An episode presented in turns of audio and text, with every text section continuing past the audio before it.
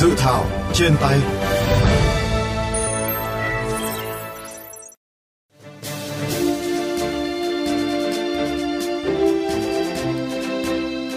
Thưa các bạn, dự thảo quy định quy định chính sách thu hút và trọng dụng người có tài năng vào cơ quan hành chính nhà nước và đơn vị sự nghiệp công lập. Sau đây gọi tắt là dự thảo quy định thu hút và trọng dụng người có tài năng, gồm 6 chương, 22 điều.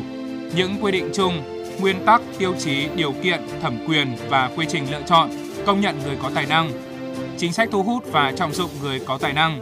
tổ chức thực hiện, điều khoản thi hành, trong đó, điều 3 quy định, người có tài năng là người có phẩm chất đạo đức, lối sống chuẩn mực, có khát vọng cống hiến, phụng sự Tổ quốc và nhân dân, có trình độ, năng lực sáng tạo vượt trội. Tiêu chí điều kiện xem xét xác định người có tài năng được quy định tại điều 7 và điều 8 của dự thảo nghị định. Trong đó, đối với cán bộ, công chức, viên chức, người lao động có thời gian công tác liên tục từ 5 năm trở lên, được cơ quan có thẩm quyền đánh giá hoàn thành xuất sắc nhiệm vụ liên tục trong 3 năm gần nhất – được người đứng đầu cơ quan sử dụng xác nhận đạt tiêu chí người có tài năng. Với người không giữ chức vụ lãnh đạo quản lý, thành thạo và nắm vững chuyên môn nghiệp vụ, chủ động sáng tạo có tinh thần trách nhiệm cao, luôn hoàn thành tốt hoặc xuất sắc nhiệm vụ. Với người giữ chức vụ lãnh đạo quản lý, luôn hoàn thành xuất sắc nhiệm vụ được giao trong ít nhất 3 năm liên tục và đạt thành tích có tác động, ảnh hưởng tích cực. Có năng lực chỉ đạo và tổ chức thực hiện, bản lĩnh, quyết đoán, dám nghĩ, dám làm, dám chịu trách nhiệm vì lợi ích chung còn đối với các đối tượng được thu hút, người có tài năng được xác định là người có tư duy, năng lực sáng tạo vượt trội, am hiểu sâu sắc chuyên môn, có thời gian làm việc trong ngành, lĩnh vực chuyên môn từ 3 năm trở lên, tạo ra những sản phẩm vật chất hoặc tinh thần có sức ảnh hưởng mạnh mẽ, được tổ chức trong nước hoặc quốc tế công nhận. Dự thảo nghị định thu hút và trọng dụng người có tài năng đang được gửi xin ý kiến các bộ ngành địa phương. Dự thảo sẽ được gửi xin ý kiến thẩm định của Bộ Tư pháp trước khi trình chính phủ xem xét ban hành. Tiếng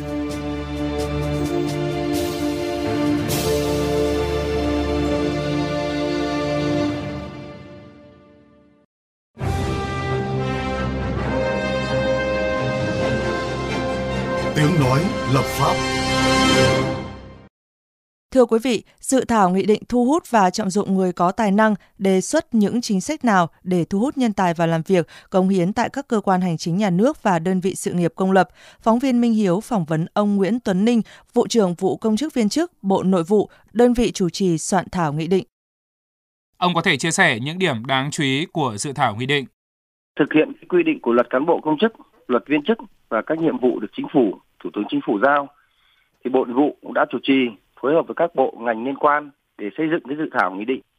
Chúng tôi có thuận lợi là vừa qua thì Bộ Nội vụ đã trình Thủ tướng Chính phủ ban hành quyết định số 899 chiến lược quốc gia về thu hút trọng dụng nhân tài đến năm 2030, tầm nhìn đến 2050.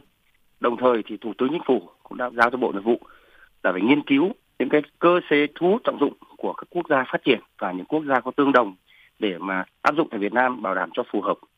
À, một là dự thảo nghị định xác định rõ thế nào là người có tài năng, đồng thời đưa ra các tiêu chí điều kiện để xác định công nhận người có tài năng. Thứ hai là việc tìm kiếm phát hiện người có tài năng thì để thu hút vào làm việc trong các cơ quan hành chính nhà nước, đơn vị sự nghiệp công lập được triển khai trên đối tượng rất rộng trong tất cả các lĩnh vực phạm vi cả trong nước và ở nước ngoài. Thứ ba, quy định rất rõ về việc tiến cử, giới thiệu,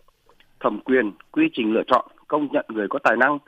Thứ tư, quy định các chính sách thu hút trọng dụng người có tài năng nổi bật là các chính sách về tuyển dụng thông qua xét tuyển đối với sinh viên tốt nghiệp xuất sắc, nhà khoa học trẻ, tài năng. Bên cạnh đó thì dự thảo nghị định cũng đề cao vai trò trách nhiệm cấp ủy, người đứng đầu có trách nhiệm phát hiện, tiến cử, giới thiệu và tạo nguồn cán bộ công chức viên chức có tài năng.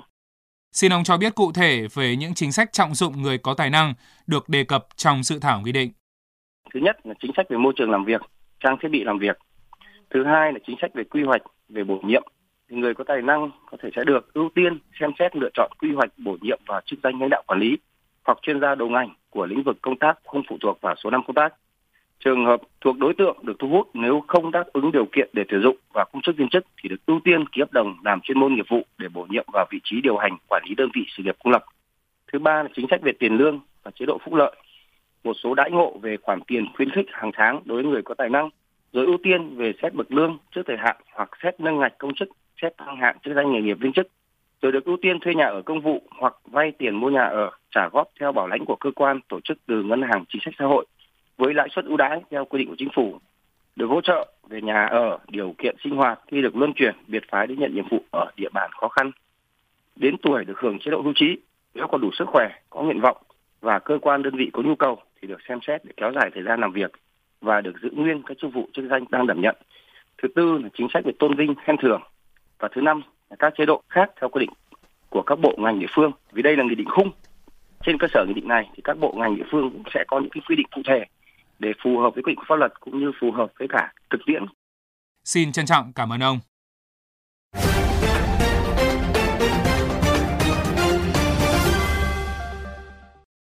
Thưa quý vị, chính sách trọng dụng người có tài năng cần được đề cập và thực thi thế nào để thực sự thu hút nhân tài vào các cơ quan hành chính nhà nước và đơn vị sự nghiệp công lập. Phóng viên VOV Giao thông đã có cuộc trao đổi với Phó Giáo sư Tiến sĩ Ngô Thành Can, nguyên Phó trưởng khoa tổ chức và quản lý nhân sự, giảng viên cao cấp Học viện Hành chính Quốc gia về nội dung này.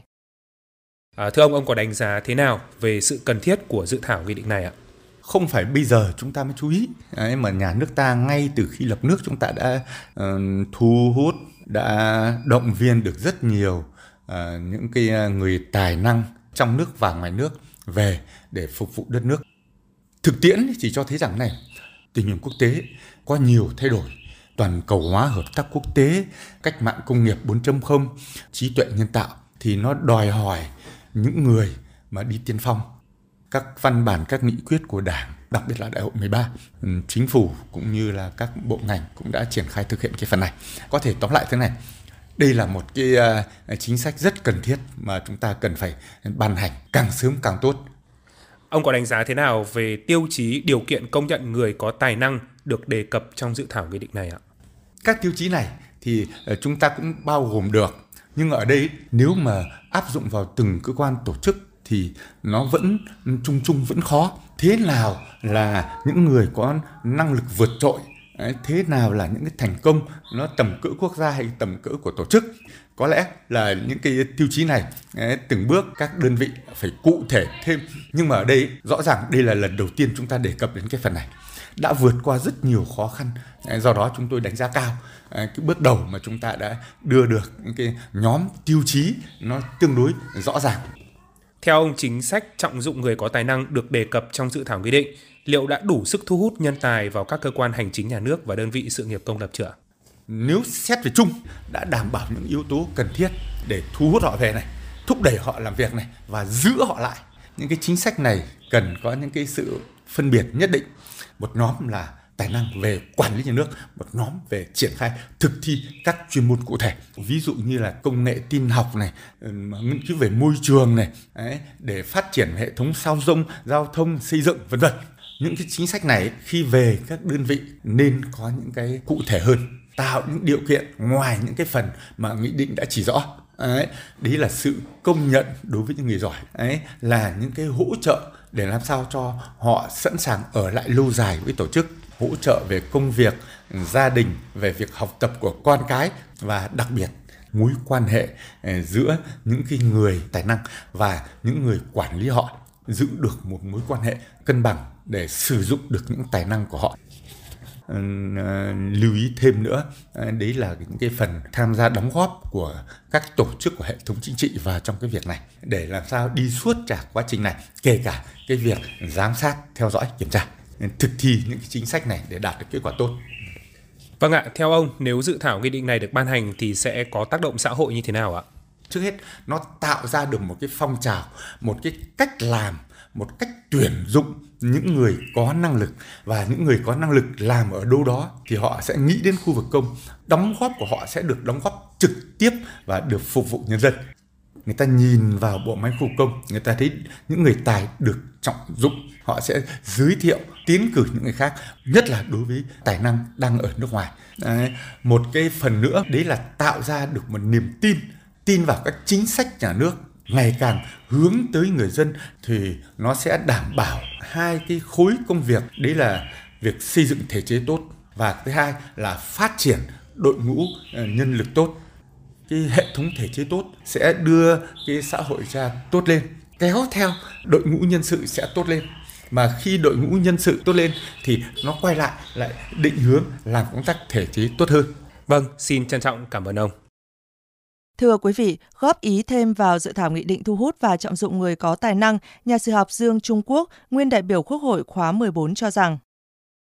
là vấn đề nhân tài sử dụng nhân tài là vấn đề chung thời đại nào cũng đặt ra thế thì bây giờ chúng ta triển khai với tất cả những cái mối quan tâm của nhà nước và chúng ta sẽ có thể có những tổng kết rất rõ tại sao bao nhiêu trí thức đã về rồi mà họ không tồn tại được không duy trì được cái sự nhiệt tâm ban đầu ấy. Rất nhiều người đi nước ngoài họ không trở về và không tham gia vào cái bộ máy nhà nước nữa. Có những chính sách mà bộ nội vụ không thể can thiệp được. Thí dụ chính sách về cán bộ chẳng hạn. Và bởi vì là những người trí thức ấy, những người có tài họ mong có một cái môi trường hoạt động để có thể cống hiến được tốt nhất không bị ràng buộc nhưng mà chức vụ nó cũng là một công cụ quan trọng để mà người ta có thể phát huy được cái năng lực. Thì những cái trí thức mà họ không có điều kiện vào đảng thì họ rất khó đóng góp. Vì thế chúng tôi nghĩ phải nghiên cứu kỹ những cái chưa thành công để mà khắc phục nó.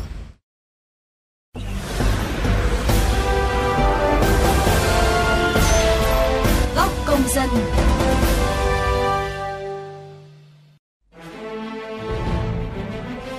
Thưa quý vị và các bạn, trọng dụng hiện tài là truyền thống văn hiến của dân tộc. Trong sự nghiệp xây dựng và bảo vệ Tổ quốc trong tình hình mới, phát huy nhân tố con người càng được đề cao và được Đại hội 13 của Đảng xác định là một trong ba đột phá chiến lược. Dự thảo quy định thu hút và trọng dụng người có tài năng vừa là sự tiếp nối truyền thống, vừa là sự cụ thể hóa chiến lược của Đảng, khắc phục các bất cập trong thu hút sử dụng người tài thời gian qua. Bạn kỳ vọng gì vào dự thảo nghị định này? Nếu được ban hành thì các quy định mới của dự thảo sẽ có những tác động xã hội như thế nào? Mời các bạn cùng chia sẻ ý kiến, đóng góp cho dự thảo qua hotline 024 37 91 9191 fanpage VOV Giao thông hoặc có thể góp ý trực tiếp trên cổng thông tin điện tử chính phủ. Đừng quên đón nghe và tương tác với dự thảo trên tay trong khung giờ FM 91 chiều thứ hai, thứ tư và thứ bảy hàng tuần trên VOV Giao thông FM 91 MHz, vovgiao thông.vn hoặc trên các nền tảng podcast dành cho di động Spotify, Apple Podcast và Google Podcast. Chương trình dự thảo trên tay hôm nay xin được khép lại tại đây.